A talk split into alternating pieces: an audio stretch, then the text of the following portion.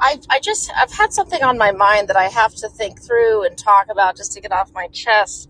And this is around Bitcoin leverage. And a lot of the Bitcoiners say that this crash in the market is good for Bitcoin because it's getting rid of all the bad leverage. Like, so they think that Celsius was bad leverage. And I'll just point out a distinction here. Some people say BlockFi is also bad, but I'll point out that this popular Bitcoiner, Nick Carter, I know he's invested in BlockFi, you know, he admits it, but he says that Celsius is bad, but BlockFi is okay. Well, BlockFi just tried to raise like a down round, 80% down round. It would, you know, we're trying, having trouble of, you know, closing the round. Apparently they last raised 400 million last fall. So like, why? I don't know. Are they really hurting for cash? But anyways, is their business that different from Celsius? I mean, is BlockFi's fundamental business that much different than Celsius? And I would argue probably not.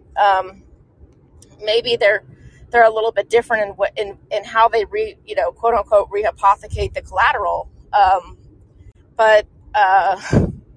Yeah, I don't really see them as that big of a difference.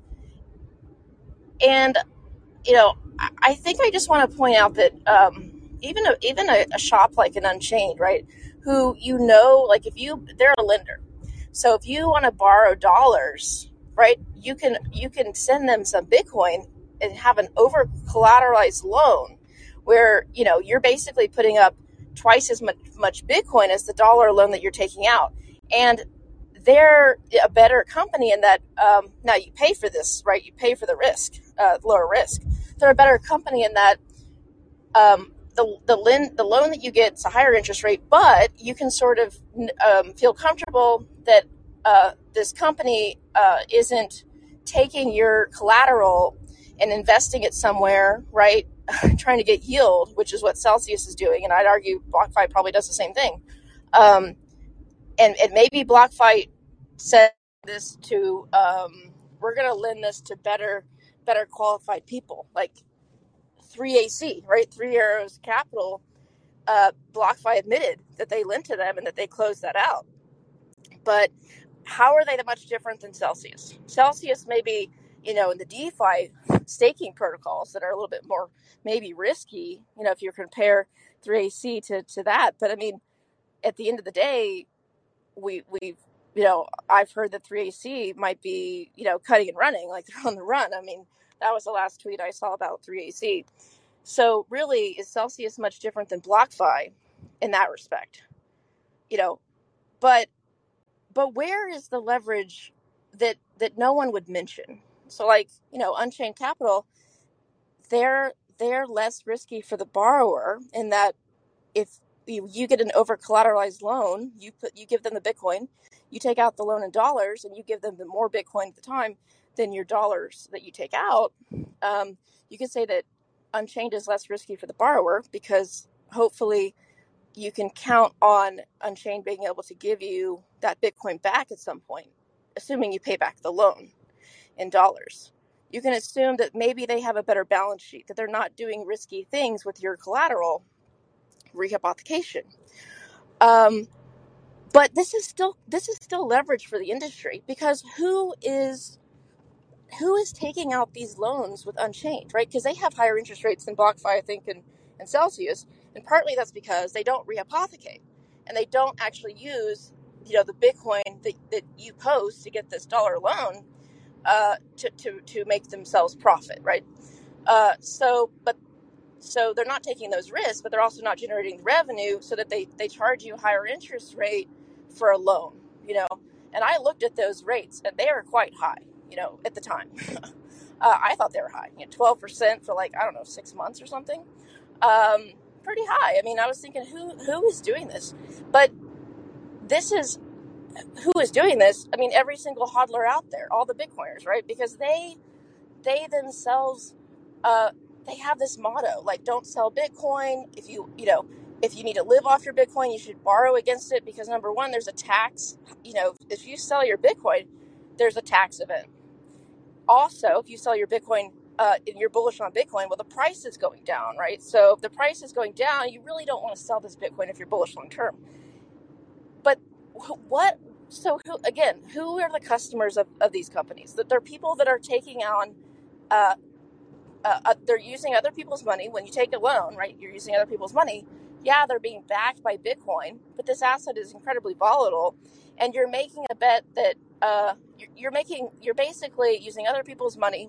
You're doing something with this loan value, and you're assuming that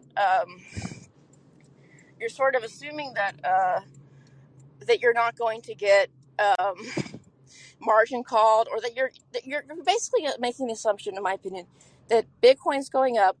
You don't want to sell this Bitcoin, but you need the cash for something. Usually it's to buy more Bitcoin, but it could be to live, or it could be for whatever reason they're doing it. But really, you're sort of taking a risk. Why don't you just sell a little bit of your Bitcoin, right? Sell a little bit of your Bitcoin, and then you don't take on this risk. So my opinion, this is leverage in the system, and maybe Unchained, right? This company isn't actually using leverage, because maybe you could say, well, they're not rehypothecating all this Bitcoin that they're holding as collateral for these loans that they've done. But the person who is getting the loan, the person who wants the loan from them, is using leverage by the fact that they're, basically borrowing, using someone else's money, and speculating the price of Bitcoin is at least going to stay stable or go up. Otherwise, they have to post more in margin. They could be liquidated. Liquidated, of course, is when your I think they call it LVL, like basically your collateral ratio to the debt that you owe falls below a certain point, right? And the lender says, you need to post more here, or else we're just going to sell your Bitcoin, close out your position, or at least sell some of your Bitcoin to get you back to the ratio that we'd like you to be at. But this is leverage in the system. And I don't think the Bitcoiners would point this out. They're pointing out, the most riskiest, I'd say, leverage in the system, Celsius, or other VCs who played some risky games, I guess. And they correctly point out, I guess, that this should go away. This is good for Bitcoin, right? But at the end of the day, how are they going to condemn every single Bitcoin lender that uses, over collateralized lending? And I get, you think that, well, this isn't risky. I mean, you're putting up twice as much Bitcoin, or 1.5 times as much Bitcoin as the loan you're taking out. How is this really risky? How is this leverage? Because usually you think, well, leverage is just maybe trading on, like, borrowing money to trade on margin, right? But it is leverage, because you're using someone else's cash, and you don't want to sell your Bitcoin, but you're using someone else's cash to, in order to do something, right? So in my opinion, it's leverage. And I'll just point out, I was watching this video, this Bitcoin mining video, just today. And this lady who's like from a family office, they basically invest in, I think she said, Riot Blockchain in Texas. She basically said that the bank is trying to lend, or has lent, Bitcoin miners loans based off of their machines as collateral. And I was thinking, what? I've never heard of that. But that's more leverage, right?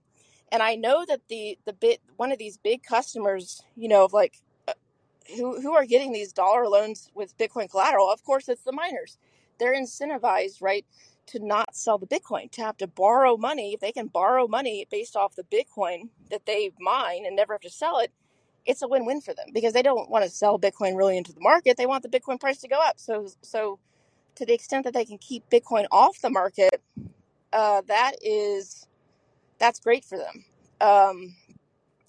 So that's a form of leverage. And I don't think I've heard any Bitcoiner talk about, well, we need to flush that leverage out. Oh, the Bitcoin miners shouldn't be able to, take out dollar loans and based off of the Bitcoin they've mined. I don't think they go that far, but in my opinion, that's significant leverage. This whole industry is built off of these like games, I think, where every single Bitcoiner never wants to sell their Bitcoin. They always want to borrow off of it. Well, that's leverage. That's a significant amount of leverage.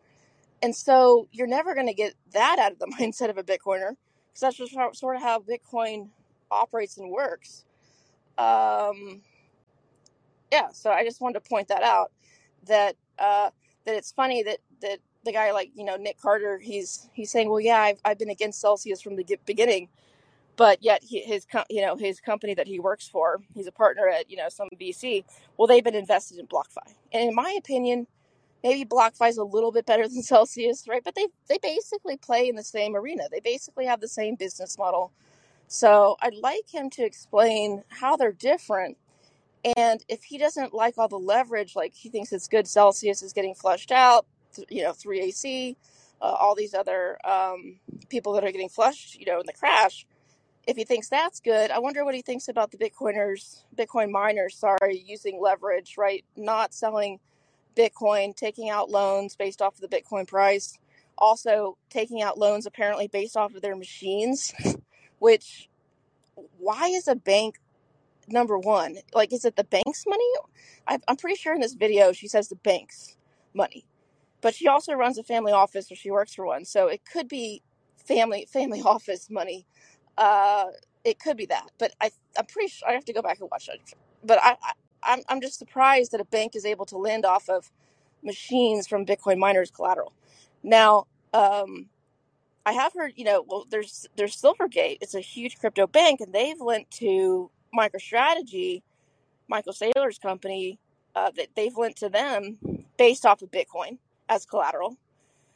So that's interesting, but I think that's better than machines. I mean, yeah, machines are tangible, but these things are purposed for Bitcoin usually.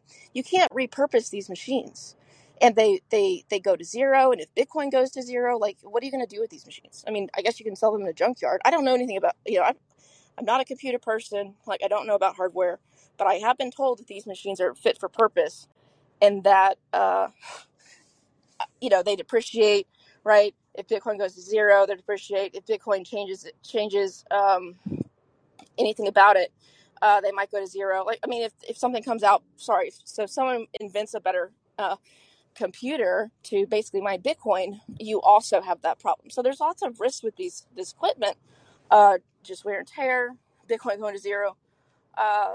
So this is just extra leverage I see that the Bitcoin miners. The Bitcoiners don't seem to point out. They just seem to point out the convenient leverage that's being driven out of the market right now. But like, I see all this extra leverage in this industry, and so I don't know what they think about that. But I have to leave it here. I have to leave this conversation here, unfortunately. But I would like to hear any thoughts on this topic, if you have any, to my listener here, if you want to call in. I'll probably like start another podcast in about, I don't know, five-ish, 10 minutes, or maybe longer. I don't know.